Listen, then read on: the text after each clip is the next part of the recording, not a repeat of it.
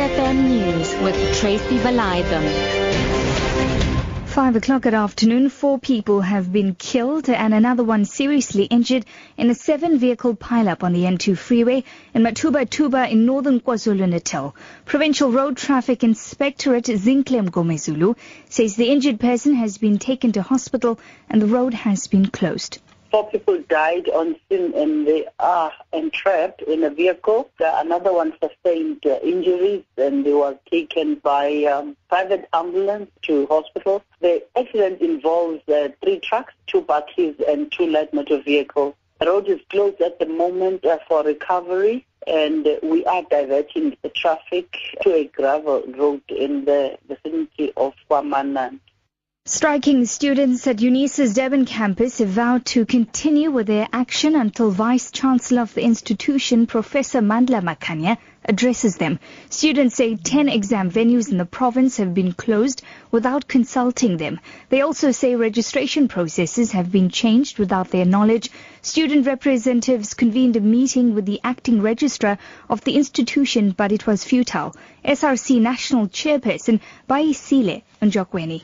We have refused to speak to anybody else except uh, the Vice Chancellor and Principal, Professor Makhanya. The registrar, of course, as you have seen outside, students have told him in the face that he must go back to the principal and tell him that they want to see him in person to come and respond to the matters at hand and nobody else. The Democratic Alliance says President Jacob Zuma should set up a commission of inquiry and National Deputy Director of Public Prosecutions Nomgcobo Jiba's fitness to hold office. Party leader Mmusi Maimane, accompanied by a handful party supporters, announced this outside National Prosecuting Authority offices in Pretoria. Maimane says should the president fail to set up a commission of inquiry, they will approach the courts to compel him to do so. If South Africans don't have confidence in National Prosecuting Authority, it means that people can be prosecuted on the basis of which political faction they are a part of. We want them to be able to prosecute without fear or prejudice. The idea that in fact you can't be politically connected to absolve yourself from any prosecution. So we are calling that in fact let's make sure that in this country this institution stands and we must protect all the institutions of government and this starting here with the NPA.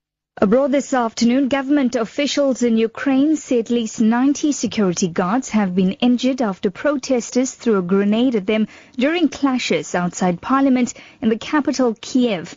The protesters were demonstrating against MPs' votes to approve more powers in areas under control of pro-Russian rebels.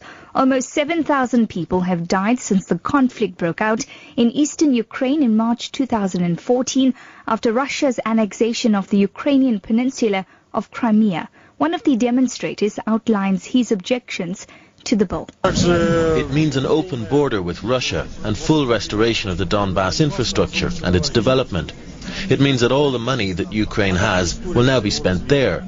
The big question is why do young patriots in the centre, east and west of Ukraine have to feed old separatists? Let's bring you back home this afternoon. The Transport Department says it will hold an urgent meeting with all stakeholders in the transport sector to discuss regulatory issues. This follows the death of 44 people in two separate crashes in the Eastern Cape. 35 people died in a crash in Willowvale on Saturday and nine others perished when a taxi overturned near Cradock.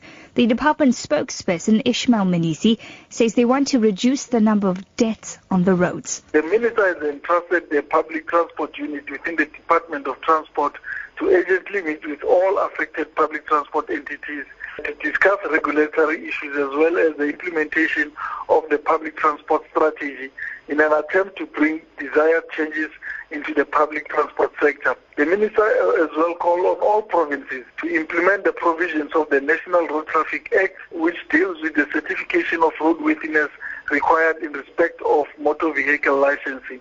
Your top story this hour, four people have been killed and another one seriously injured in a seven-vehicle pileup on the N2 freeway in Mtubatuba in northern KwaZulu-Natal. For Lotus FM News, I'm Tracy Valaydham. I'll be back with the headlines at 5.30.